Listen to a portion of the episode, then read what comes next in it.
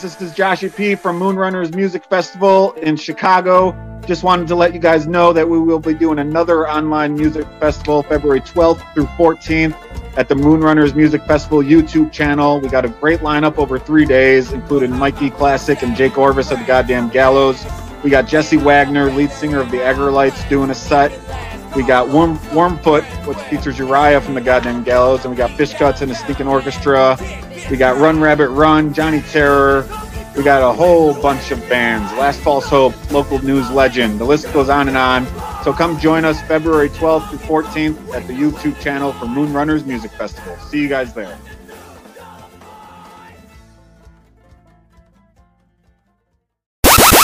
Hey folks, this is Dog Bite Harris from Ruckus in the Records. I'm here to tell you about a contest we are doing live via the Ruckus in the Records YouTube channel on Saturday, March 20th, called Ruckus in the 80s.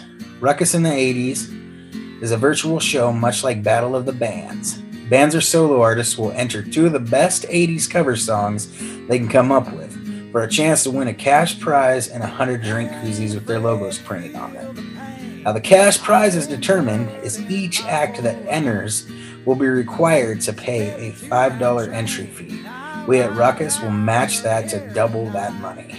As of now, the pot is up to $200 and growing daily. The winner will be decided by the votes of the viewers via an online voters poll. If you or someone you know is interested in entering or sponsorship opportunities, hit up any of the Ruckus in the Records social media pages or send an email to ruckusintherecords, all lowercase letters, at yahoo.com for more details. We hope to see you guys in the chat room on March 20th at the Ruckus in the Records YouTube page.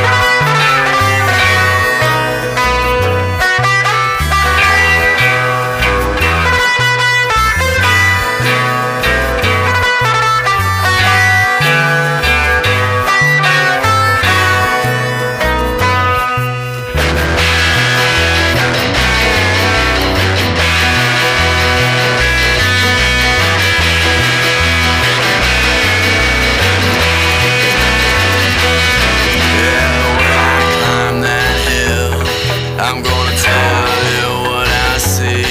A million worthless, sorry souls laying dead in the street. You do better to believe that this is my prophecy. For this promise I intend to keep. Just you wait and see. Vengeance gonna be my name. Gonna blow this world away. I said vengeance gonna be my name. Vengeance will be my name. Gonna blow this fucking world away. I said vengeance gonna be my name. Vengeance gonna be my name.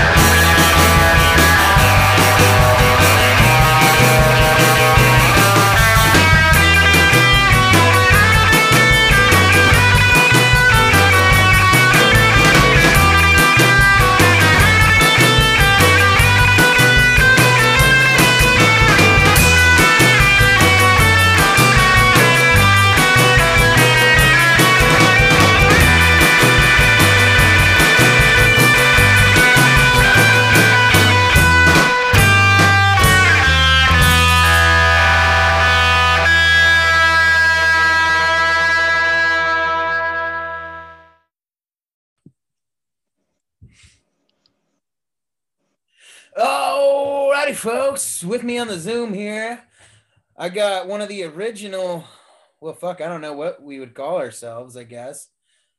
Roots scene people, I guess. I don't know. But I got a back from the dead, Slackeye Slim. What's up, buddy? Oh, not much. How you doing? Oh, I'm not too bad. Fuck, you took a bit of a hiatus for a while, didn't you? Yeah, well, I had to figure out how to be a grown up because I started getting old, and I was like, you know. you can only fucking be broke for so long before you decide you got to do something about it. Yeah, it happens to the best of us. We all hit 30 and start reevaluating our life. Yeah. Yeah, I hear you, man. So, what have you been up to? I don't know. I just live out here in the middle of nowhere in Southwest Colorado. I write a lot, and I spend a lot of time wandering around in the desert. You know, that's pretty much it. I building banjos, fucking around. I love Southwest Colorado. No, I'm sorry, man. Yes, that pause is gonna fuck with us a little bit. But yeah, I love Southwest Colorado, man. I spent a little time down by like Grand Junction and shit, and I didn't realize it's like the first time I went there when I saw Grand Junction, I was like, fuck, Colorado's got a lot of different landscapes, kind of like Oregon, you know? Yeah, for sure, for sure. And I actually lived outside of Junction, just kind of east of there and a little bit south up on the Grand Mesa. Uh-huh. When we first moved out to Colorado, we lived on this big ass ranch. I don't know how my wife found it. We were just looking for rental places, and she's like, "Oh, I found this like house up here." I'm like, "It's on like a 2,000-acre ranch, and the owners are really cool. Like, yeah, make yourselves at home." So you know, we just fucked around in the woods for a year while we rented that place. Right on, man. Yeah. So what you're an electrician? Is that what you're doing nowadays? Yeah, I don't want to really divulge too much information, but I work for the power company. I'll just leave it at that. I work in the substations. Well, yeah, we don't have to go too far into it. I do like to, like see what people are up to outside of music though. But yeah, we don't have to go too far into it. I get why.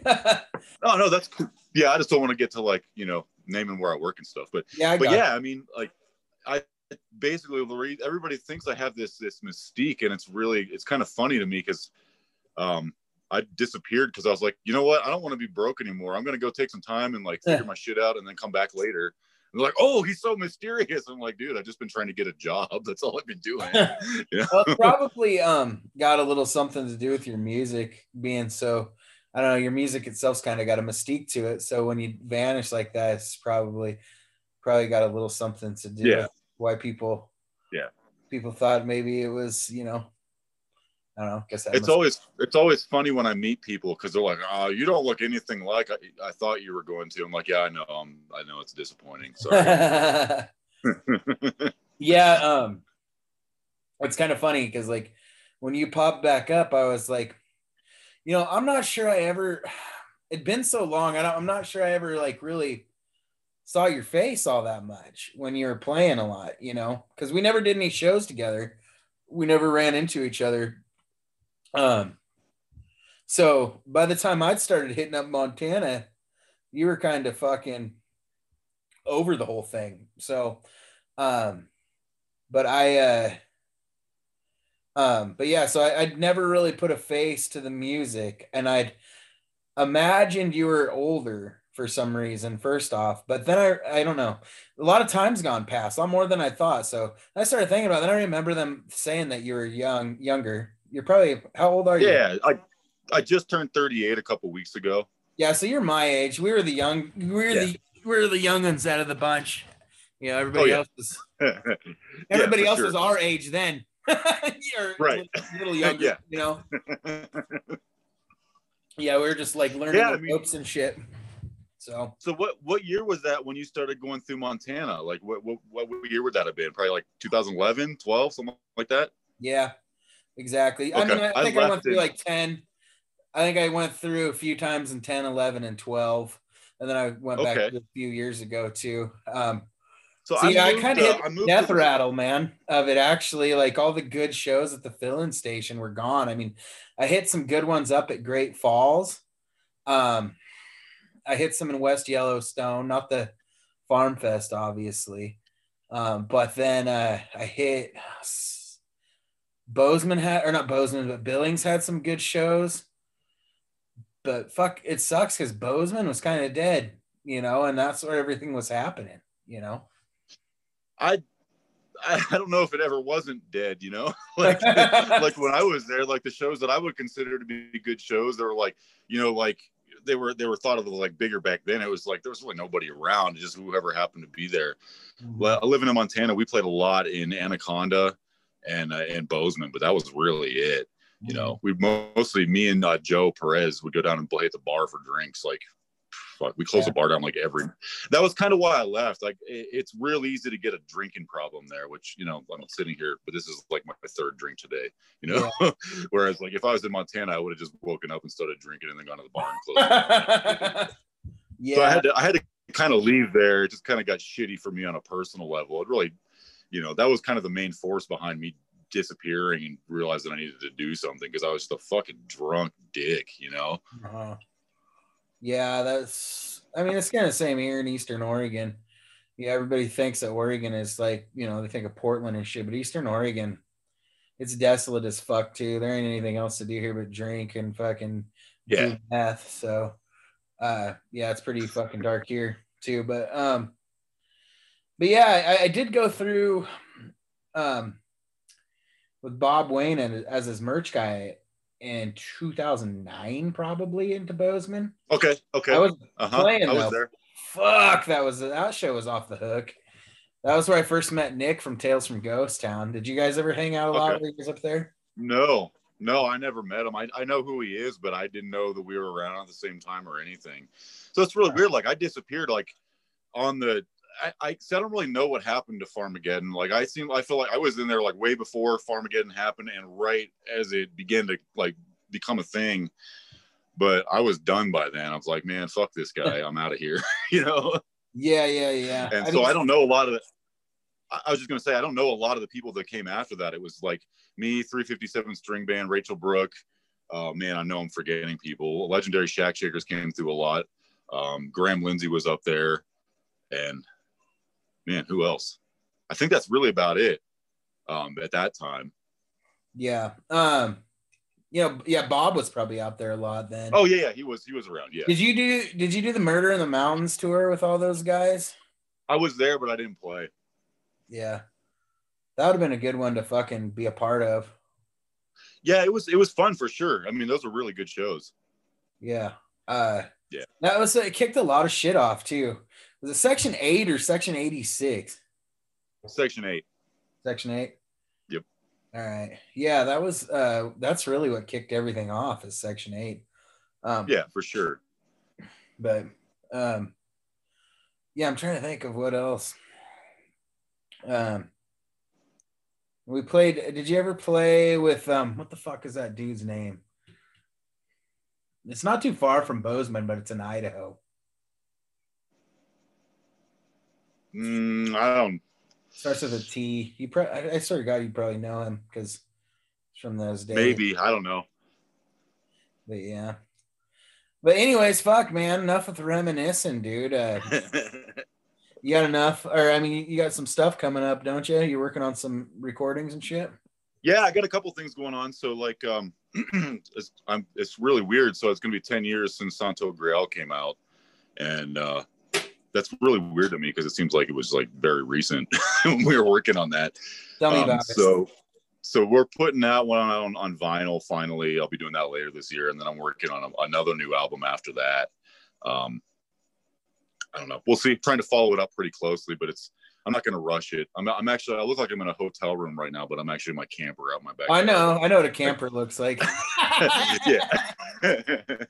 Also was going to say we don't have to air this video either. I mean, I've been doing both, but most people prefer the audio alone. So I've just been going with audio. Yeah, whatever you want to do. I don't care. Okay, cool. Yeah. But yeah, that's cool. So who did you record that one album, the first album with? Not the first, but the first, because there was one before. So Texas Whore Pleaser was the first one, and that was like the one that sounds like shit. That was me, believe it or not. I recorded that myself. And then I think a lot of us recorded our first albums ourselves, and I think a lot of them sound like shit, so I don't feel too bad. I did it on purpose. You're all right? Yeah, my chair broke. But mine, I tried to hide mine. Once it ran out of copies and I got tired of selling it and I didn't need money as bad. I was like, I'm just gonna make this vanish. So yeah, I wish I would have done that, but I think I got 1,000 copies of that made. I probably have like 700 left. Oh, shit. Of the first one. Well, people buy the downloads. It's just got to the point where it's like, please just take this shit. But I was playing with a bunch of noise bands right before I started doing Slackeye Slim, so I was just trying to do this like goofy cowboy shit, and like I never planned on ever doing anything with it, and then now I'm stuck with all these CDs and like, oh man. And then I mean, some people like it. I shouldn't speak so badly about it, but some people do like it, so I guess there's that. Yeah, I think yeah, at the end of the day, if people like it, they like it, you know. I think we're all going to be our biggest critic, and we're never going to like our first album. I don't think any artist, band ever has looked back and been like, wow, I just really love my first album, you know. Yeah. Yeah, for sure. You know, Bob Wayne's like one. I hate to keep bringing him up, but he's one. His first three albums were kind of recorded shitty, and I love those three albums, but he fucking hates them, you know. And they're the ones I almost can't listen to any of the other ones. I like those first three so much that once he recorded, I just like, I don't give a fuck. Quality's not really it for me. It's about the song and the, you know, I mean, I'm more about the song than I am the quality of the sound, I guess. Oh, for sure. Yeah. I just like, I don't know. I'm not one to really, I guess I don't have anything meaningful to add about that, because, you know, like my first album, like you said, it's like, it's mine. I'm going to hate it. You know, that's all there is to it. Yeah. Yeah. But you were talking about the second one. It's the 10-year anniversary of that one, right? Correct.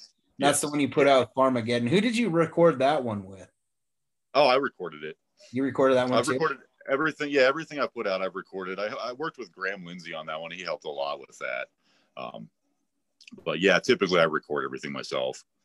Did Joe Perez do some stuff on that too with you? He was around, but he wasn't really on there very much. A little bit. Okay. Yeah, I thought you guys had done a lot of work together, the two of you.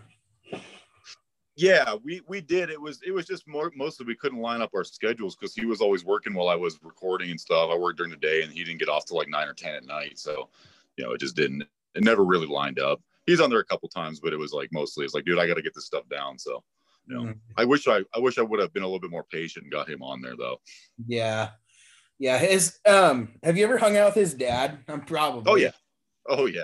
Yeah, I fucking love Matt, dude. He's a cool dude. Yeah, Matt's a good dude. I haven't talked to him in a long, long time, but I really like Matt. He's a cool guy. Yeah. Yeah. He looks like he was like Joe's brother. Oh, yeah. Yeah. He's getting a little older now, but when he told me, he was like fucking 50 back then, I think. Uh-huh. And I was like, what the fuck? Like, I don't know what he's eating, but I need some of that, you know?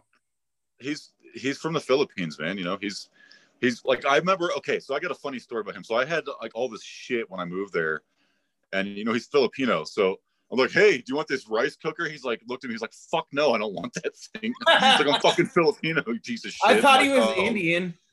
No. No. Yeah, I did. Well, I knew he's Filipino now, but when I first met him, I thought he's fucking Indian. Oh yeah, yeah. I guess. Or native, that. I should say. It was probably a PC way to put it, you know.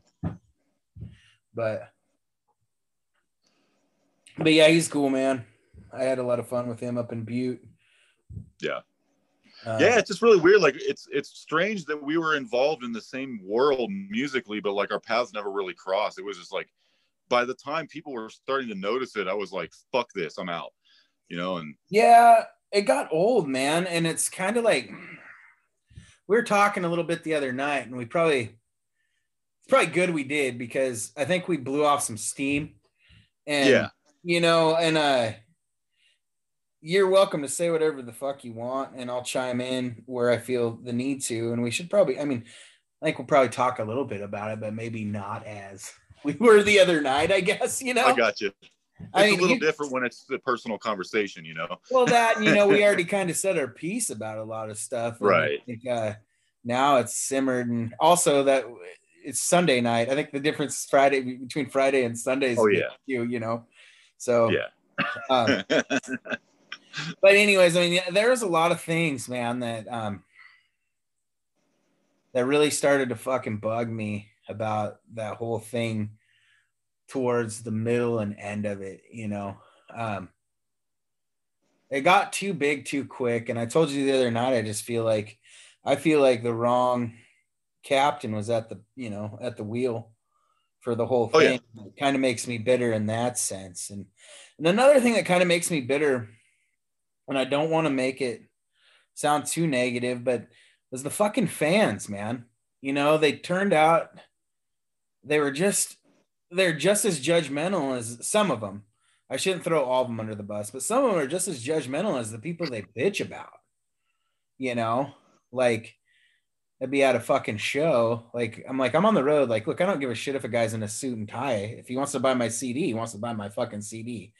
I don't care if he's rich, poor, whatever. Like, not covered in tattoos with a bunch of shitty patches on, you know, like, back the fuck up. I'm trying to grow my music. Like, I don't give a, I care about this scene, but like, I want to reach my music to whoever the fuck wants to hear it, you know? And it felt like it was almost like a gang after a while, man. So are you saying like you felt like it's like just, it was just like too exclusive? You know, like, yeah, kind of. Like, I think every fan wanted to be like somebody. You know, like, I think a lot of people like forgot what it's like to just be a fucking fan of something, or to like something. Everybody wanted to be your brother. Yeah, well, I mean, I don't want to, you know. I'm sorry, I lost you there for a second just because I live in the middle of nowhere. What was the last thing you said? Oh, I said family. Everybody wanted to be family, you know? Right. Yeah, for sure. And, you know, like, it's really weird because for a long time, I was fucking pissed about this, like, just livid. And that was like 10 years ago when I got done with that. So I've had a lot of time to just kind of like cool off and like not give. I got a family and, you know, a real job and shit. Like, I'm over it, you know. But what I will say, like, there's a really good thing that I want to say about Darren, because like, really, like, Darren is very good at introducing people and hooking like-minded people up with like-minded people who he can see what people will work well together and introduce them. He's really good at getting people to pay attention to things. He's also really fucking manipulative, mm-hmm. and kind of evil too. I don't really want to get into too much. I got you. Off into the weeds, but like, I have examples I could bring up. I just don't think I need to right now. Yeah, I gotcha. It's cool. I was like, it's just weird to me because like everything you're saying, like I never saw that like with the fans. Because I was fucking done. Like, yeah, I think it kind of came later, man. It really did. It was I don't know. It almost had like an ICP vibe, you know, as some people described it as, which pissed a lot of people off because Owen Mays was calling the fans Farmalos for a minute, and it just did fucking pissed so many fucking people off. Man, but I didn't know. See, the thing about all this stuff is like, I guess the only thing I really want to say, because I don't want to just trash anybody. Like I've had my problems with Darren, but I don't fucking care anymore. Yeah, I'm a grown ass man, and I'm not gonna just like carry shit around with me for my whole life, but I saw it coming like a long fucking time ago. I used to be proud to tell people I was the first motherfucker to leave that label. And I didn't like, I didn't make a big thing of it. I was like, oh, I'm out. No, fuck this. But what I really feel bad about is I never said anything because a lot of people got ripped off by that guy. And I knew it was coming because I got ripped off by that guy a whole lot. At that point in time, man, sorry to cut you off. At that point in time, if you would have said anything, you would have just been an enemy. I know, and that's why I didn't say anything. There was that, like I said, that mentality was there that if you ever spoke out against him, it was weird. Like you'd be just fucking annihilated on the internet. It was like not worth the headache. You made the right choice. When Owen left, man, he took a lot of fucking shit from that because he fucking left because he got tired of the shit. And then, it took like a bunch of, fuck, dude, there's still people that are loyal as fuck, walk around with those patches on their backs and shit, it's came out enough now to where, I know that he's done some people wrong, and to be fair, he's never really like, I got out before anything bad could happen. I just got tired of waiting for him to do anything for me except make me part of the label, if I would have recorded an album, it would have sat there till he felt like putting it out. And if any of the Gallow members were doing any kind of project, it wouldn't have came out at all. Any of those guys would be above me. And I guess rightfully so in the sense, because any of those guys would have outsold me in any of their projects, but one thing, I just like, I wanted a shirt made by them so I could sell that. And I was willing to pay for it and everything like that. And it just wasn't happening. And pretty soon, like all the Goddamn Gallows had fucking shirts made. Like there's a I hate Fish Cuts shirt, everybody had one, but I was like, I think, I was already talking to this label out of Tacoma called Splatterhouse, and they were actually willing to like pay for studio time and everything like that. So I was like, I think I'm just gonna leave, Yeah. And I kind of told him like, hey, we can do something down the road, but I got this opportunity. And he's like, okay, cool. And it was like, he fucking didn't even remember talking about that because like, I'm about a month away from going to record. And he was like, hey, man, let's get an album down soon. I'm like, dude, I fucking told you I'm doing something else, man. But that was the only reason I left, and there wasn't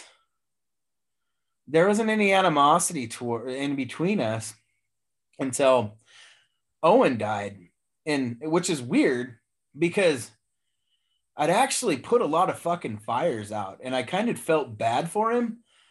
Because when he died, a bunch of people crawled up his ass to do like a fucking tribute to Owen at Farm Fest. And like Owen wouldn't have wanted that. And like Owen's like a lot of Owen's good friends were like, fuck you, don't do that. I'm like, whoa, calm down. Like, what's he supposed to say though? This guy just fucking died. His fans don't know about that. They don't like each other. They just think that, yeah, somebody passed on and they want to see something happen. And what's he supposed to say? He's a bad guy if he says no. He's a bad guy if he says fucking yes, Mm-hmm. Like he hasn't said he's going to do anything yet. There's just been talks of it. So just fucking calm down. And then like we talked about that and he thanked me for doing that. And then all of a sudden he just like blocked me off of Facebook. So I don't know, man, like whatever, I guess. But I was like, I guess I should have just let them go burn Farm Fest down. They wanted to go beat the shit out of them. There's about 20 of them. So, but yeah, I mean, other than that, I haven't had any problems with him. I mean, he's done Perk stories, you know, and I don't know what's real or what's bullshit, you know. I just know that that was a, honestly, it was a good time in my life, man. I thought about covering the tattoo up, but then I start to think about it, I'm like, you know, fuck it. I'll just leave it there, you know? Yeah, it's really, I don't know. It's really weird because, like I said, like I saw it coming. I'm always really afraid of groups of people. And I just like if I'm heading toward one, I'm like, no. But the one thing I would be curious about would be to hear what other people have to say about it, you know? Mm-hmm. Like I said, I'm not interested in just like trashing some guy. I just want to know what everybody's experience was. Yeah, like. No, me too. Like I know a lot of people have been really tight-knit about it for some reason. Like everybody's like afraid what he's gonna do. Well, it seems like he doesn't have much interest in giving a shit about defending himself or doing anything but doing whatever he's doing right now, anyways. You know, I don't think anybody's. I don't think Farmageddon's ever gonna make a fucking a comeback. You know? No, I doubt it. Yeah, I mean, you could take the people still exist to make something out of it, but you have to kind of have somebody driving, and somebody has to step up and do that. He would have to fucking either sell it to somebody who is respected and loved in this community, like Honeycutt or somebody like that, you know? Right. Yeah. Or he would have to make a lot of shit right, and that would cost probably more money than he's gonna get ever. Yeah, you know, he just, I think I kind of feel for him because I've been in his shoes a couple times.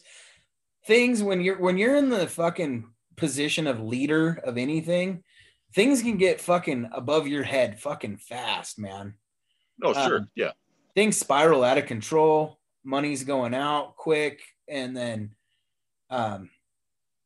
it's just sometimes money goes out so fast and then it just stops coming in, you know, and you're like, oh shit, you know, it's hard to explain. It's just when you're in that position, there's always going to be somebody who hates you anyways.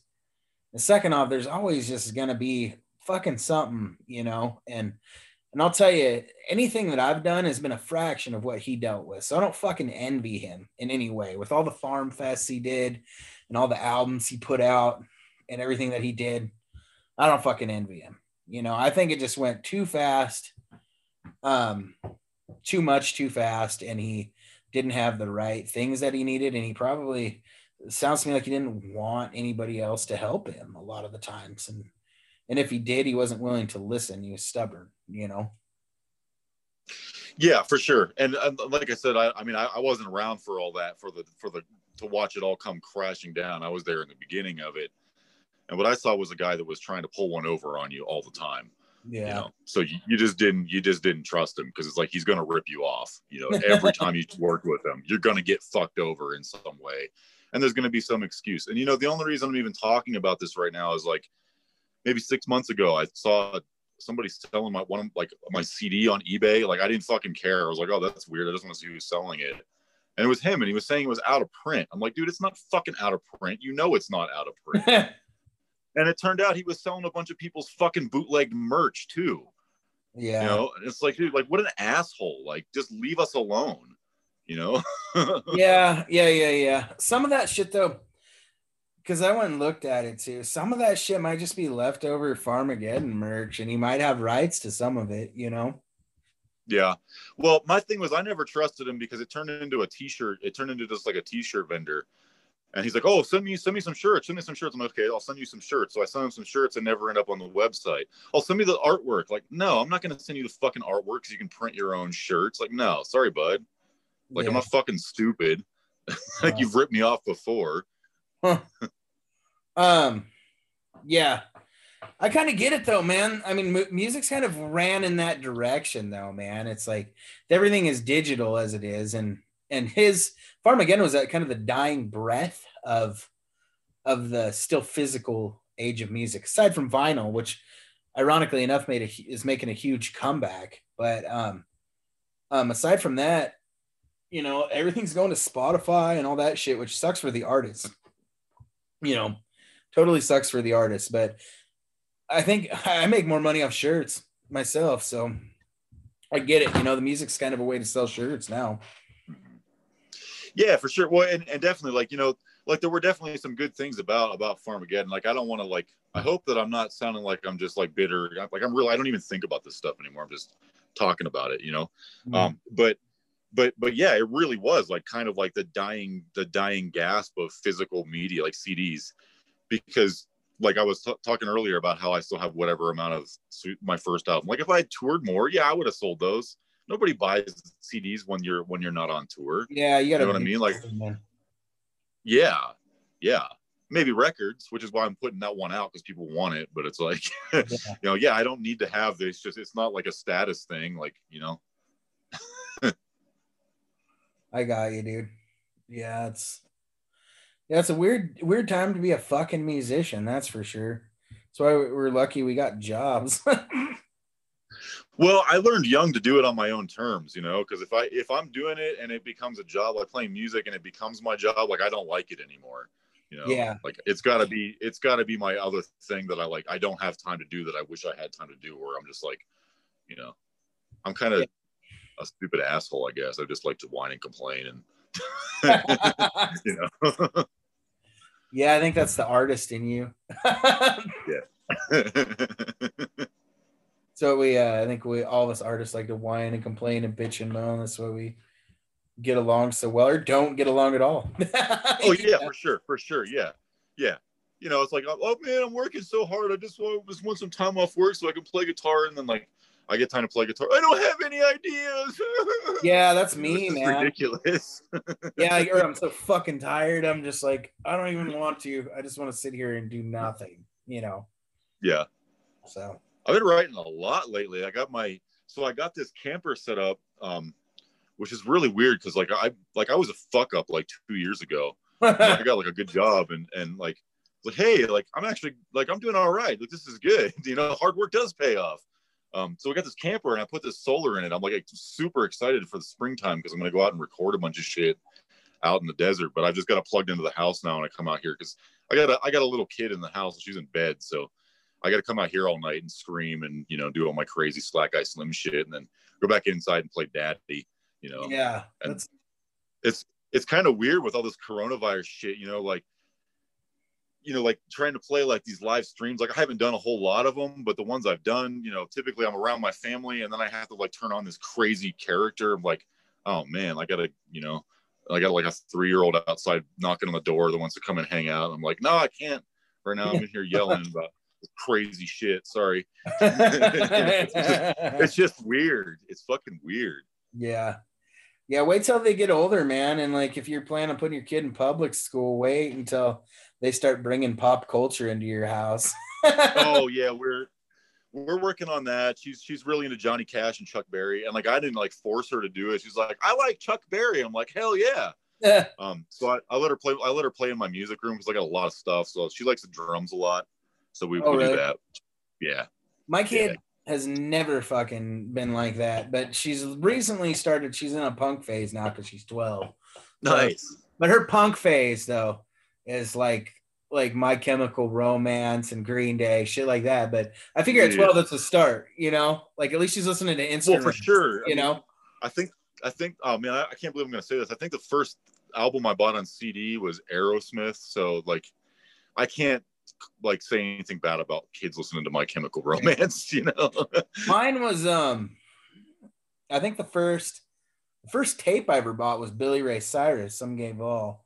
The first CD I bought, I think, was Coolio's Gangster's Paradise. All right, that's legit. Okay. So I mean we're fucking when you're a kid, you know. So that's what right, I think it's right. Funny, all these fucking guys like our age, like a lot of them were like, man, my first show was like, you know, the Ramones or some shit. I'm like, fuck you. You know? Yeah. I don't believe it. Yeah. Like, you're like fucking 30s, like early 30s, like, fuck you, you know? Like, yeah. People are always lying about how punk rock they are and shit or whatever. It's really funny, like when you start getting old and you just like don't fucking care anymore. Like I was like, I wasn't like a pretentious, like hipster, like super cool type person, but I was like a music snob for sure. And I was like, oh, you don't know this band? Well, fuck you. And I'm like, yeah, you guys want to come to my house and listen to some fucking Seals and Crofts or like something, whatever's on the radio, you know, like. I just don't care anymore, you know. I'm too fucking tired to give a shit. Yeah, I mean, I've always been pretty honest. Like, I got a pretty shitty taste in music in general, you know. Like, oh, me too. A lot of the stuff I listened to when I was younger was totally pop shit, and I listen to some of it now, you know, or like grunge. I was big into grunge. That's kind of what got me into music. So, like, whatever. I mean, everybody's got their influences, and whatever that is you know, is what it is, you know. Yeah, I just started getting back into Alice in Chains recently because I just had never listened to it. That's one of my favorite bands of all time, actually. They're fucking awesome. It's so good. Like, I mean, once you get past like, you know, the songs that they play on the radio and you haven't heard them for a while, like I was. Those are good too, but they've overplayed the fuck out of them. Oh yeah, it just ruined it. And then like the albums, you're like, I don't want to listen to that either. But you ever, I mean, man, Mad Season, dude. Mad Season is one of my favorite projects ever. Oh yeah. Lane Staley's side project with some of the guys from Screaming Trees and shit. Fuck yeah. Yeah. That's Mark Lanigan's making like a big uprise right now from he's from the Screaming Trees. Like I guess he's kind of always been big on the underground, but it seems like he's really coming up again now as like one of like. Oh really? That's cool. He's almost got like been around forever. Yeah. He's like almost starting to get like a bit of a Tom Waits kind of respect up in at least the Pacific Northwest area, you know. That's cool. Okay. Yeah, I read something about him recently. I need to spend more time with it. There's just so much. It gets so hard to check out music, you know. When you get older, you just get stuck in what you've always listened to, and like I'll still find new stuff. Like Charlie Crockett, I was really into his last album, and like. Coulter Wall until the thing that he just put out. Like the one before that was like, but then this last one, I'm like, ah, dude, you lost me. His first album was good, man. Other than that, I haven't been able to hop back into whatever he's doing after the first one. There's a lot of good shit right now, man. Sarah Shook's good, but I wasn't a super big fan of her last one. I'm trying to think of some other guys. No, Rachel just put Rachel's new album is fucking killer. I don't know if you've listened to Rachel's. Yeah, I still need to get that one. Yeah. I got it on vinyl and then they redid Junk's album. That's how we started talking. Yeah, I've already got all that stuff. I've had that stuff for a long time. Yeah, he just put it out on vinyl for the first time. So I wrote fucking CDs down. I've probably had like 3 or 4 copies of that CD. So when they put it out on vinyl, I was like, nice. I was all worried that they were gonna sell out. I'm like, these are never gonna sell out. Like I'll be able to buy one of these in 30 years. But no offense to Brooks, he knows. He's probably like, oh yeah, I know, yeah but that's awesome. But yeah, Rachel's new album is good, man. And I think fucking A, man. You know, the coolest thing about that is I think a lot of people fucking hit their peak at like their second or third album. And Rachel's been going for a long time, man. So I think this last album was probably one of the best ones she's ever put out. And to know that this is like her 7th or 8th one, and it's probably one of the best ones, I think is awesome because I mean, I wouldn't be a bit surprised. I can already kind of see it happen. I wouldn't be a bit surprised if this album starts getting her some major attention from. Oh yeah, she's already gotten lots of attention for it, and yeah, it's really cool to see people that like that was okay. So going back to the farm thing, like that was kind of like my one of my initial problems with it. Like when I first started Slackeye Slim, like I had just got done in a punk band and I played with a bunch of noise bands, and then I was like, I like Hank Williams now, so I'm gonna go play country music. I mean, there was other stuff. I had been like a country DJ out in Montana and then moved back to Ohio. And, but anyway, like it was like, hey, there's no fucking rules for this stuff. This isn't like 06, you know, like nobody's doing this shit. Like you can do whatever the hell you want. And then there was like Rachel Brooke, there was 357. Man, I really don't leave anybody out. Those poor bastards. Like all the original Bob Wayne was around. Wayne Hancock, but, you know, then it just making a big, what's that? Like, Wayne Hancock was making a big surge back around. High Lonesome was pretty. They kind of came along around then. Yeah, but like after that first wave, though, it was just like it just seemed like it was like a billion of the same band over and over again. And I was like, man, fuck this. I'm done. Like, I'm just they all go sounded either like the 357 String Band or Hank 3. Right. Both of them, right. You know? So yeah, I got you. That's there's like the carbon copies happen. It always does. Yeah. I don't know. I just got out and I don't know, but it's really cool to hear like Rachel's still like putting out, like she's trying to top herself. Every album is better than the last one. Like that's kind of like the same standard I hold myself to, but it just takes me forever to do anything. You know? Yeah. She always does something different, but I think what I like about this one is she kind of went back to the roots of what she does. She just did it better, you know? Nice. I think that's cool. Yeah. Cause she did that Killer's Dream. And I've told her this, it was recorded great. It's a talented album, but it just like, didn't move me like her other stuff, you know? It was good, you know, but it just wasn't, I don't know. It didn't feel like Rachel to me, but I think she was pretty proud of it and she should have been, because it takes a lot for an artist to totally switch gears. You know, for me, that's one of my biggest fucking problems is trying to break away from the shit that I do all the fucking time, you know? And I think that's why it's hard for me to even sit down and play sometimes, because I'm just like, I feel so uncreative because I just can't bring myself to do anything new right now, you know? Yeah. I mean, are you talking about like with everything like Trump and coronavirus and all that being like stuck in a slump because of that, or just like, oh, no, that doesn't have anything to do with it. If anything, yeah. I would think that would have brought me out of that slump because I was pissed off a lot, you know, which kind of sucks. For me, I would just go ahead. Sorry, man. Sorry. There's like a pause between us and it's fucking us up. But for me, that seems like that would have been a great time for me to go. And now I'm kind of like a reflective writer. I don't really write or do things while I'm in the midst of it. Usually I spend that time like sorting out my shit. And then when I'm done with that and I'm in a little bit of a better place or a more comfortable place and the timing's right, then I sit down and I'll write songs about it. So, but it kind of sucks now because if I sit down and write about how much I hate Donald Trump, it's kind of irrelevant because he's gone, you know? Right. Or if I hate what I hate about that whole thing or about how the country's been, you know, I mean, it's kind of done now, you know? Yeah. I mean, when I first started getting really, really bad, it was like, I just was like paralyzed, you know, I'm like, fuck it. I live in the middle of nowhere. I'm just going to, you know, stick to myself. And I just, I don't know. It was tough to be around all that. Like, I don't think it's over though. Like, you know, I don't either, but like, I think somebody flipped the switch. Huh.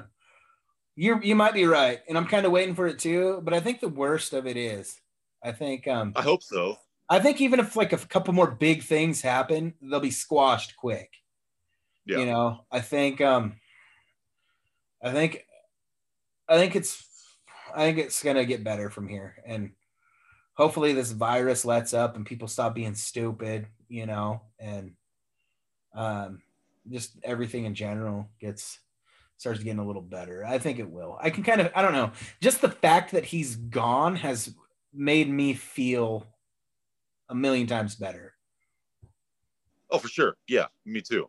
I feel like there's just kind of like everything just kind of took a big sigh of relief, except that small, I mean, I shouldn't say small because it's good size, but that percentage of people that are really mad that he's gone. And I think even his supporters have split in half at this point, and half of them are kind of like, whatever, that's politics, that's done. Yeah. And the other half are the ones that are buckled in, you know, and I think eventually, you know, those guys are going to wade through who are the pussies and the shit talkers compared to the ones that are the real dangerous issue, you know, and you split that up, it'll probably be 25% to 75%, you know? Yeah, it's just weird to me that, you know, like I spend my life, I was an asshole when I was younger, you know, I was a drunk, just kind of arrogant kid that didn't know how to be a person. And I've pretty much spent my whole life trying to be better than I was before. And then you see like this, it's like, what the fuck are you doing, man? Like, like, doesn't this mean anything to you? Like, you know, you're going to be here one time. Why not try to like enjoy yourself a little bit and get along with the people you're around? Who gives a shit if you don't agree with everybody all the time? I just don't fucking get it. You know, like why do people get so fucking dug in on these ideals that are insane? you know? That goes both fucking ways too, man. Oh, for sure. I'm over politics in general right now. Like, all right, Democrats, you won. Shut the fuck up. Like, conservatives, you lost. Shut the fuck up. Let's just get back to the business, because none of them give a fuck about us anyways. At the end of the day, we should all be allies and figuring out how to fucking change that whole fucking, you know, that whole fucking shit that's going on in DC. You know, it's been a problem forever. And that's what I can't, it irritates me a bunch that people can't see. Like, that's the real problem. It's not the people. It's not your neighbor. It's not, you know, the people, the citizens that are Democrats and Republicans. It's the people that are running the fucking show that are Democrats and Republicans that are the problem. Exactly. And we're falling into the trap, which is, oh, you fight amongst yourselves while we do whatever the fuck we want to, you know? Like, yeah, we shut the government down and fucking give you bullshit during this pandemic, you know, and spend your tax money on bullshit that don't fucking matter, you know? It's just, yeah, I don't know. I don't really know a lot about politics. It's just kind of like, it's been sad that I've had to learn and I didn't want to. Yeah. I mean, I don't either, but all I know is, like, I go by what I see, you know, and like what seems like common sense, you know, it's like, all right, well, they're taxing the shit out of this area, but nothing's been done that they said they were going to do with this tax money. Like, where's it going? You know, yeah. I'm from a Democratic state. So, you know, like I got problems with everything. My biggest problem was when you get down to it is I feel like, you know, a good percentage of Trump supporters, and I don't even want to call them Republicans, you know, a good percentage of Trump supporters were just fucking not nice people for the last. No, that's the thing. Like, I fucking lost my whole family over this shit. And it's like, why? Why? You fucking won it for 4 fucking years. You threw away your relationship with your fucking son and your granddaughter because of some fucking pride. Like, seriously? Like, I just don't get it, man. Like, it's just so confusing. And I'm not the only person. Like, I talk to a lot of people like, yeah, I don't have a family anymore. I'm like, man, that sucks. I haven't lost any family, but I've lost some friends, you know? And I'm pretty sure my uncle, one of my uncles in particular, isn't like real fond of my views. But he's big enough to where we just like don't see each other as much as we used to, instead of like, you know, instead of making a deal of it. But I just like, I can't understand how these people can support like fucking up people's basic human rights. There's a lot of it, you know, it's like, leave the trans community alone, leave fucking minorities alone. And then another thing is like, the whole thought of countries anymore, it's kind of ridiculous. Like, it's all imaginary lines that were drawn by fucking people that thought the world was flat to fucking just separate shit out. Like, at this point, like what the fuck is, it's just dumb, you know? And I kind of get it. Like, I'm not necessarily like, let's just open our borders to everybody, but I don't think we should be locking up immigrants in concentration camps either, you know? No, definitely not. But at this point, I don't know. I'm not really smart enough to have an answer for that. Sorry. I've described like just the American mentality a lot, like Texas high school football mentality. You know, it's just like fucking dumb. I feel like nobody's ever really sat and thought about like, why do we love America so much? Like, yeah, are we really the best? Like, and if we are, maybe we should fucking act like respectable people. Well, it's really strange how the definition of patriotism has been twisted around and to mean like, I have a flag and a gun. Like, that doesn't make you a fucking patriot, you know? Like, I mean you live in Oregon. I'm always hearing news stories about like militia stuff up there, and like it's kind of bad here too. There's a book called it's called Dead Run. It's about these guys from around the year 2000, these militia dudes that stole this water tanker and shot a bunch of fucking cops. They had all these like machine guns and shit. There's like a lot of militia activity around here, but I just don't understand, like, why is that? That's not patriotism, that's terrorism, you know? Like, you're not like, it's not your little group versus everybody else. It's like, it's just, I don't know, it's really strange how these things turn into like a religion, you know? I just don't get that at all. Like, yeah, that's exactly, like I said, like my nature is like, yeah, but like it's everybody wants to fit into a fucking group that pre-exists, and you don't want to have to think about anything. And that's been my thing for my whole life. Is once I see like a group with rules forming, I'm like, no, fuck this, I'm out of here. Like, you know, I can't do it. Me too, kind of, actually, you know, it's like, I don't know. I mean, I guess when I was younger, I'd always wanted to be a part of things until I was a part of them, you know? Well, yeah, me too. Yeah. You know, I was always like, oh man, I really want to be a part of this, part of that. And then I'm like, this isn't as cool as it seems, you know? Yeah. Yeah. Well, fuck, man. That's the country, but I feel like, I don't know. I feel like it's getting better. I hope so. I mean, it's just like back to the same crooked shit and not the real bad crooked shit, I guess, you know? Yeah, that's all we can ask for right now, like, you know? Yeah. Yeah, I mean, everybody's in love with Biden now, but fuck, dude, who knows? Yeah, I don't know. It's just, I just work here, you know? I'm just happy that. That's a good term. I just work here.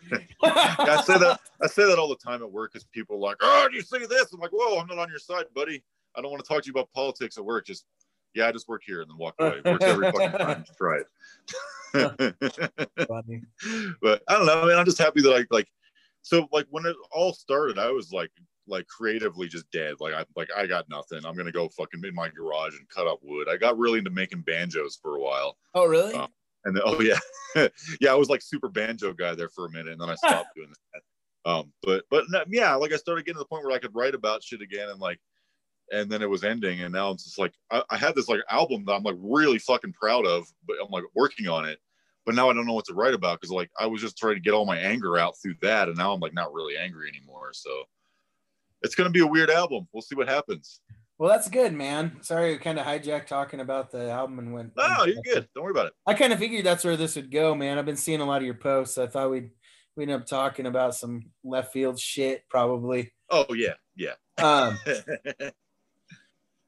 But yeah, man, it's good to see you back. I'm happy you're back, and that's cool. That it's good to see you. You know, I'm glad that I got to interview you too, man. I think a lot of people are looking forward to hearing this interview. So. Well, that's good. Yeah, I mean, nobody ever asked me to do anything. It's not like I got people lining up, you know, or anything. But well, so and once I saw you getting excited about Junk's interview, I was like, "Fuck, I should ask him to fucking come on, man." He hit me up about doing something a while ago, and we never really got around to it. I was like, "I should ask him to fucking come on the show, man." So, yeah, hell yeah! Thanks for having me. I really appreciate it. Yeah, man, absolutely. Anytime. We'll put your songs on the regular playlist for the Dog Water show too. Right now, this is me and my partner usually do a podcast, and this is kind of, we're on a hiatus, just taking a little break, kind of regathering some stuff, and we might reformat the show a little bit, but this is kind of what I'm doing to keep myself entertained and to kind of keep people's entertainment, you know, in the show, kind of, you know, fresh, I guess, or whatever, but to keep from losing people and keep them entertained while we're on hiatus. So I've been just doing interviews. So it's cool. Nice. Come on. Yeah. Yeah. Thanks for having me. Really appreciate it. Mm-hmm. Yeah. I'm trying to think, is there anything else you want to add to this whole thing, man? Oh, I'm sure I'll think of something later, but I can't right now. Yeah, I feel like I have a bunch of questions for you, man. So are you gonna, when the fucking COVID shit's done, you think you'll play any shows or anything? I might. We got a family's a problem because like me and my wife, my family lives here, and like I don't talk to anybody in my family, and her family's all 1,500 miles away, so it's kind of tough to do anything right now, but. Maybe in a couple of years, we'll see. I mean, I've been thinking about probably doing some stuff over around Denver, which is funny because I tell people I live in Colorado, like, oh, come play in Denver. I'm like, that's 7 hours away. Yeah, it's a lot like Oregon. Oregon's the same way. Yeah, yeah. But I don't know. I'll probably do some stuff around there. Or so I don't know. I'd like to for sure. Yeah, it'd be good to see you back around, dude. Like I said, I understand though. It sounds like do you work like 6 days a week or some shit too? I only work 4 days a week. Oh, do you? Yeah. Well, that's good. I thought for a minute you said you're just working fucking 6 days a week or some shit. Oh no. Well, so I had a big power outage this week, so I had to stay out all night, and that really sucked because I'm fucking old and like I'm used to my 40 hours and go home. And I mean, I worked 4 tens, but really it's only like 8 hours that I actually work, and then the rest of the time we're screwing around. But yeah, and then I had to go actually fix something in the middle of the night, and it was, you know, it just, I can't handle it anymore. It's a young man's game. Yeah, we're getting old, man. Like, yeah, it's terrible. I gotta like watch what I eat now because I got really fat because I wasn't watching what I ate or myself. Yeah, that's happened to me too. And, so and it's weird because I'm just I'm just expanding. Like I've like always had a super high metabolism, and now I don't. And yeah, it sucks. I've always been big, but fuck, I blew up, man. Like fucking, I quit smoking. It happened when I quit doing everything, really. You know, yeah. And then they replaced everything fun I did with eating and sitting at home. So, yeah. Yeah, and then I was losing weight. I was doing good, but the pandemic got all the gyms shut down. So here we are. Yeah. Wait for those fuckers to open back up. Yeah, we're all getting all kinds of new, you know, vices that we're going to have to fucking fix later. Yeah. I've been drinking way too much. Not as much as I used to, but still too much. How strict are the rules down there about COVID? Or like, it's not really. It depends on where you are. Where I live, Montezuma County it's the fucking Wild West. You can do whatever the hell you want. Are people at least wearing masks down there? You know, most of the time, yeah. You know, yeah. You go into like a store. I got to go into there's a store called Big R. It's like a Tractor Supply, and like there's always like a couple dudes in there, and they're always the same, like. You know, I'm not like, I don't know if the mask, like there's a lot of signs. I don't fucking know. I just, they say it's safe. So I'm just trying to be a nice guy. So I wear one. I'm not like a fucking advocate for or against, whatever. But the guys come in and they're like, just like looking at everybody. I'm like, yeah, like, fuck you. Like, fuck you, man. Like, I don't give a fuck. Like, yeah. I'm buying some fucking shots to give to my dog. I don't give a shit about you. You know, fuck off. It's funny. Yeah, it's kind of the same way here. Like Morrow County, like they all follow the rules and shit, but they're pissed about it. So you walk into the stores in really small towns, like the one I'm from, and you'll see people not wearing masks, and they're looking at you like you're the fucking piece of shit for wearing one. I'm like, whatever, fuck you, you know. Yeah, we get that. And then, like, the thing is, like, at work, it's, like, there's all these, like, scary rules. So, like, I work for the fucking power company, so you would think that we would be enforcing this shit. I'm not going to say the name of the power company because, like, this conversation could get me in a lot of trouble. But, like, you walk in and, like, nobody's wearing a fucking mask. I'm like, you guys realize we have an outbreak here. There's not going to be anybody to handle outages. Mm-hmm. So why aren't you wearing a fucking mask? Like, it's not that big of a deal. Yeah. You know, it's just really strange. And, like, I try to, like, take it really seriously because I'm like, well, shit, you know, like I got a wife with asthma, and if I do get really sick and something happens at the grid, like I'm not going to be able to go to work. Yeah. And I kind of have a duty to fucking keep people's lights on. That's kind of what you sign up for, you know, working in the power industry. Yeah. Yeah. I'm kind of in the same boat. I work in a mental health facility. So we had it, and luckily it didn't wipe everybody out, but it wiped like a bunch of people out. And oh, man. I don't know if I'm asymptomatic or what, but I walked right through it without any issues. But I ended up working a shit ton. My bosses were both out, so I was kind of running everything. And then at least what I could run, you know, which is basically the day-to-day activities. But then like a couple staff were out, and then some of the residents had it. So there's extra precautions on top of everything else. It was like, but it was kind of weird because it was like, it was busy, but it was so slow at the same time because we couldn't do anything. We couldn't go anywhere. We couldn't do anything. So like, it was like, we sit around for 2 hours, get meals ready, then sanitize everything and bust ass for 2 hours and sit around for 2 hours. It was like 2 hours of like sitting around doing nothing. And then 2 hours of like chaos. So yeah, I work 12-hour shifts too. So fuck. And so, and we usually we have a 3-man crew, but we cut it down to 2. Most of the time because of that whole thing. Yeah, it was a train wreck. And then like, so I'm like I'm pretty on board with following the rules, but it seems like a lot of them here don't make a bunch of sense. And yeah. Like, and I was like, they were like, okay, you came in contact with this person you work with. You need to come get a test. So I was like, all right, cool. They're like, okay. So I came and got a test, and they're like, okay, your test is negative. You still need to quarantine. I'm like, okay. They're like, but you can go to work.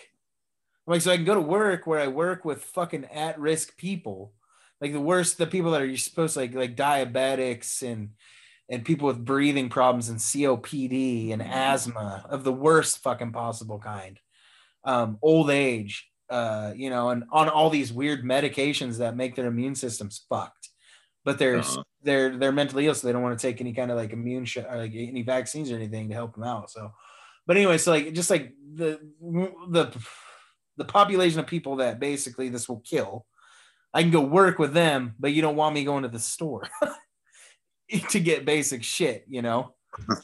Another, and I'm just like, it's kind of fucking stupid. So, and then you know, another thing they have here is restaurants can set up outdoor seating with like heating and tents and serve people out there, but people can't eat inside. So I'm like, all right, you can serve people in tents outside where they're spreading the shit around anyways and possibly getting pneumonia because it's fucking January, but they can't go inside and sit down. My thing is, it's just like, either take it fucking serious or fucking let people do whatever the fuck they want. Well, it was just such a shit show, you know. There was no fucking hand on the wheel in the beginning. Like the federal government's like, oh nope, not for me, you know. And you know, that was the fucking problem. It's like nobody knows what the fuck we're supposed to do, so it's different state by state. But you can go, you can travel if you want, you know. Like, it's dumb. It's just like, it's fucking stupid. Yeah. I don't know. Yeah, the whole thing's just fuck. Nobody knows what the fuck they're doing. Hopefully the vaccine. I took the vaccine, and I kind of haven't really wanted to say anything, but it wiped me the fuck out.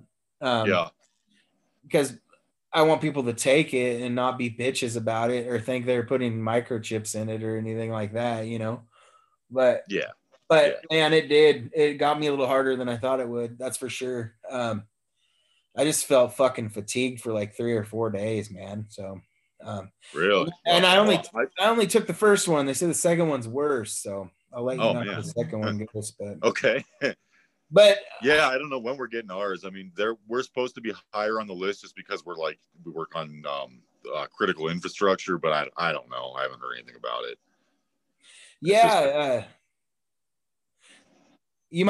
You might be qualified now, man. The thing is like, sometimes they get vaccines that just aren't being used and they're sitting around. So if you call like your local health department and just be like, hey, what's up with this? They might be like, hey, if you want one, just come down, you know. Okay. So if you want one, get one, man. I mean, it wasn't that bad. I mean, my arm was sore, but I think my chickenpox shot was worse at the end of the day. I've had worse vaccines, so in general, they all kind of make you feel shitty. So, I don't know how the second one's going to be though, because it probably was one of the worst. So I'm kind of worried about how the second one is. Like, hoping I don't have to work that day. Yeah, that sucks. So my job, like, I'm just like, I'm not coming in because I just got the shot, the COVID shot. They're like, okay. And, you know, Mine would probably be cool, but I took a few days off lately, so like. Yeah. Try not to, I guess, but more than likely, if I was like, "Fuck, I'm fucked up," they'd be like, "All right, just go home," you know. Well, it's a fucking pandemic. I would hope so. You know, try to be a little bit more understanding. Yeah, and I'm doing my part to try to not, you know, because a lot of the employees are like, "I'm not going to take it." I'm like, I kind of can understand why. I mean, I can understand why people have a fear for it, you know. But I try to be like, look, like, we've came a long way since the last time we had a pandemic. Right. Like, they have a pretty good idea of how to fucking make a vaccine now, because everybody's like, how did it happen so quick? Well, it's because they have a pretty good fucking idea how to do it now. You know, it's essentially, they know how to do it. They know the formula, it's worked in the past. And it's just waiting for enough antibodies to come in to fucking fill enough vaccines to set out and start testing out, you know? So try to set people's mind at ease that way, but a lot of people are just like, nope, I'm not going to do it till it's like out for like 3 years. I'm like, well, if everybody has that attitude, we're going to still be right here in 3 years. Fucking get into each other's face. It's going to be mutating and, you know, whatever. Yeah. It's fucking scary for sure. I mean, like, I don't know. I'm not worried for myself because, like, I'm, you know, I'm I feel like I'm a pretty healthy person, but like my wife, like I said, has asthma and stuff. And it's not something that I want to fuck with. You know, if I can do something for other people, then I'm going to do it. That's pretty much all there is. Well, that's another thing that kind of fucking irritates me about it is like, especially here, like I live in a pretty desolate area. So like, you know, Portland's 4 hours from us, and that's where like basically all the major cities are down off I-5 down that way. So everything here, I mean, fuck, there's no big cities around here. You know, it's all small towns for the majority of Oregon, really. So everybody sees what they see here. They don't see like fucking them lifting, you know, the easing up on the cremation laws in California so they can fucking cremate people quicker because there's not enough room for bodies to go anywhere or fucking you know, the hospitals are not overflowing here like they are in other places. So it's like kind of like it's either a myth, it's fake news because it's they can't see it with their own fucking eye, you know. And another thing I like to fucking remind people too is like it's been a long time since we've had a fucking pandemic. We've got our shit together a little better now. Of course, there's not bodies littering the fucking streets.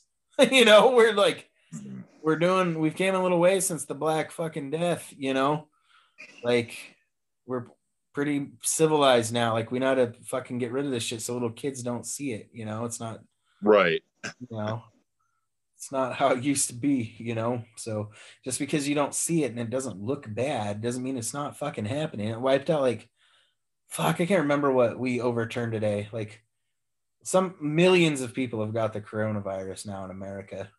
Yeah. And yeah, it's pretty crazy. You know, I don't know.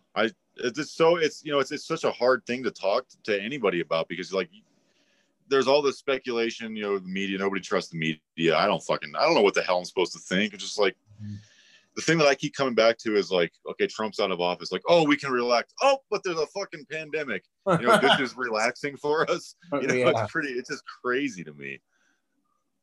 Yeah, that's kind of like it ain't going away. Everybody was like, it'll go away once the election's over, but sure as shit, nope, it's still here. Yeah, because viruses care about elections. Yeah. I don't know. I can't say I blame too many people for not trusting fucking media, but at the same time, it's not too hard to figure out which ones are at least telling a, you know, bit of truth and a lot.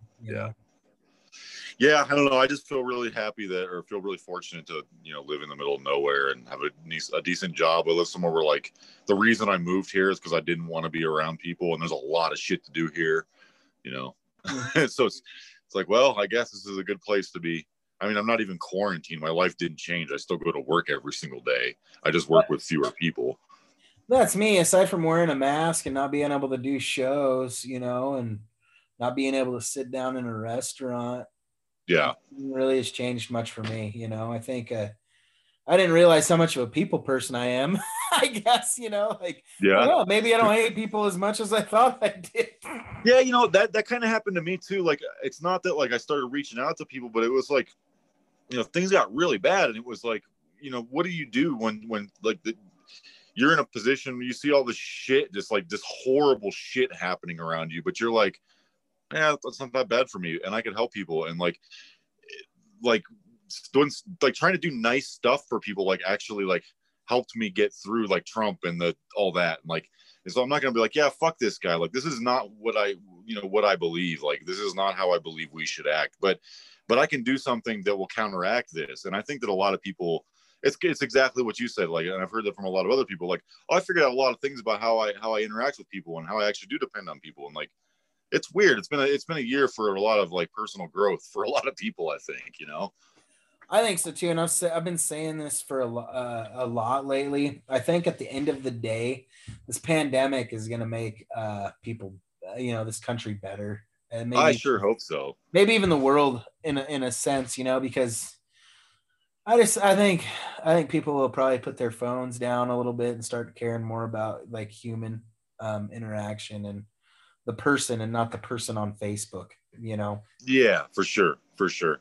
People act different on Facebook than they do. Oh, hell yeah. Everybody does. And I'm guilty of it too, you know? I mean, just because I say something in a certain way on Facebook and I might get fired up doesn't mean that I can't have a civilized conversation with somebody about the same topic, you know? Right. Absolutely. It's a lot different when you're face to face with somebody. It's like, hey, I'm a person, not like a little picture on a computer screen. Well, yeah. You know? I mean, you can't hear somebody's tone of voice through a comment. Absolutely. You know, somebody could be totally saying something calmly and rationally, and if you're in a bad mood or you're feeling attacked at that point in time, you're going to hear it in your head as somebody being snide or condescending or arrogant, you know? Right So yeah, for sure. I think since people have been so dependent on Zoom and shit like that for their human interaction and you know, their music too, you know, I think this will be good for music because music was really live music was suffering before this.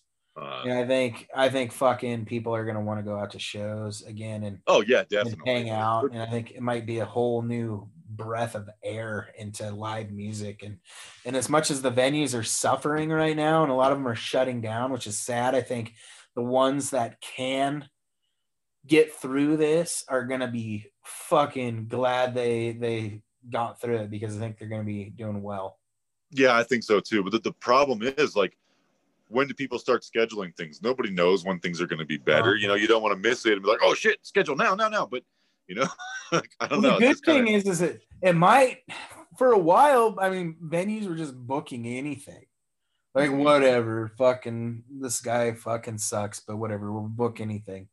But I think once it does lift, everybody's going to be like, bam, we're going on tour. You know, it's going to be like, I think so. 2 months, people are going to be fucking touring their ass off. Like, and you know, those venues are going to be prioritizing like bigger bands and good bands, and the local bands that have stayed true to them are going to have the spots to open, you know? And I think it's going to make people fucking work a little harder in live music too. You know, I think a lot of people have been handed a lot of shit. A lot of bands that don't practice or give a shit fucking have gotten a lot of great opportunities because they were there, you know?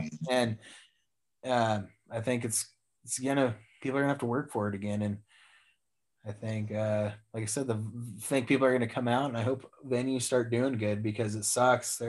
They're suffering, especially ones that don't have anything else to fucking fall back on except booze. Oh yeah, you know, those ones are fucked. I mean, some places in Seattle have gotten away with doing like to-go orders for food if they've got good food, but you know, fucking A, most of the places are just sitting there, you know? Yeah, for sure. It's going to be interesting. Well, hopefully some bands will come through like the West Slope, because nobody ever fucking comes here. Yeah, maybe Grand Junction will get a resurge. We always tried to hit it up, but we haven't been able to get anything for a while down there. There was a crew of people doing something for a while, and then that dude that was associated with Farmageddon for a minute was at Grand Junction. I can't remember his name. Johnny Wrong. Johnny Wrong was there too. I don't know if he's there again, but if he is, I don't think he's booking anything. So I don't know. I've only ever I knew who he was, and I was like, oh man, that guy's gonna get fucking ripped off. And then I met him after he got ripped off. I was you like, met hey, him after sorry. He did? Yeah, I was like, yeah, dude, sorry I didn't say anything. He's like, no, I wouldn't have listened anyway. Yeah, that's kind of how it was. I heard that, like, they offered him, like, something ridiculously stupid. He packed his whole family up and moved up there to better shit. It was really weird, because we were just moving to Colorado when that happened, and I actually, like, was talking to one of his friends who, like, worked at the front desk at the hotel where we were staying. We were out looking for a place to rent. And I was like, oh, man, like, It was just fucking weird. Like, have you heard of Farmageddon Records? I'm like, yeah, I have. And I'm like, oh, dude, that guy is going to get fucking ripped off. I'm like, and they're like, oh, he's moving his kids there. I'm like, are you fucking serious? Yeah. And then I met him at a show in Junction. I'm like, hey, you're Johnny Wrong, aren't you? I'm like, hey, yeah, sorry to hear about everything. Like, I wish I could have stopped you, but it's like, I wouldn't have listened. You know, yeah, it's like the same thing. He went in the dying breath of it too, which sucks. Like, he thought he was going to be some kind of savior to that place, and there wasn't anything left to save by the time Johnny got there. You know, I think he'd taken all the money and invested it in that place in Anaconda, because he knew he was fucking done, you know, so he just took what was left and bailed himself out. Yeah, I don't know, man. It's just weird. Like it was weird being up there when he was coming up, when Darren that is was coming up and getting more involved with that, because it was like you just had this constant influx of people coming in. Like we just called them like the fresh meat. Like it was like whoever he could get to do his dirty work. There was always just like somebody else all the fucking time. I was like, oh, and like I was one of those kids too. You know, like when I was 22 years old when I met that guy. And you know, I wanted to be a musician, and he's like feeding you with this bullshit about some dream, and it's like by the time you figure it out, he's already gotten a bunch out of you, you know. Yeah, it's just he did it over and over again, and it got bigger and bigger and bigger, and he got better and better at it. And I don't know, it's just kind of, it's fucking sad, you know. Mm-hmm. Yeah, I guess I was one of the few and lucky that didn't have that problem, but yeah, it's, I don't know, it'd be interesting to see what ever comes of any of this, you know. Like you said, it might just still be a mystery. Yeah. But yeah, it would be cool if somebody you know, came and did some kind of project on it. It'd be cool to see somebody do like a real documentary on it too, because it was a cool, yeah, it really would. And I think people would actually be interested in that. And the problem was in the past, like if it was, if there was going to be a documentary about it, it would have been made by like somebody who was a part of it. You know, you don't want to make a documentary about yourself. You know? No. You know, there's a lot of good quality people out there that could do something about it now and just dig in deep. And oh yeah, that'd be awesome. Yeah, and I mean, he's enough of a, his head's big enough. He'd probably sit down and do some interviews for it and talk about it. Sure, he would. Sure. Especially if somebody offered him a few bucks on it or something, you know. Yeah. I can't even imagine how good it would be. It'd be like the email I got when I caught him selling people shit on eBay. It's like, you have anger problems. I'm like, what? I don't even fucking care. Like, come on, man. Like it was 10 fucking years ago. I have anger problems. Like, okay, whatever, bud. Yeah, exactly. I guess it is what it is, man. Yeah. That's life, dude. I probably will meet another Darren in my life, I'm sure, you know. I just go to buy a used car. You'll find one. Yeah. Yeah, man. Well, shit. It was good talking to you, brother. I think probably. Yeah, you too. Probably coming up on it, though. I think we're running out of shit to talk about. Okay. Sounds good. Let's see. So do you have a website or anything, or where can people? No, I just have Bandcamp. This is what I usually send to people. Okay. And Bandcamp and Facebook. Yeah, hit him up. Bandcamp, Facebook. That's where Slackeye Slim's at these days. Back around. For now, until I decide that I'm going to go fucking get into building bunkers or some other weird hobby. Some other weird shit. Well, I hope you get out on the road to do some shows soon, man. Yeah, we'll see how it goes once the kid gets a little bit older and things kind of mellow out here at home. Uh-huh. I definitely would like to, because, you know, I haven't played in a long fucking time. It's been a while. Yeah, I think I'm excited to hear the new album too, so hopefully you get recording that when the weather gets nice, and check that out. Oh yeah, I'll send you some stuff. Cool, man. All right, brother, thanks for coming on, man. I appreciate it. Anytime you want to come on, we'll get you back on when you get that album out.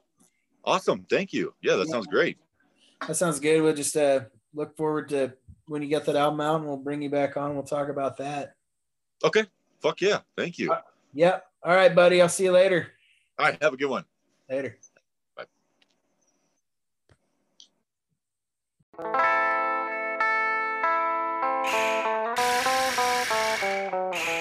Bye.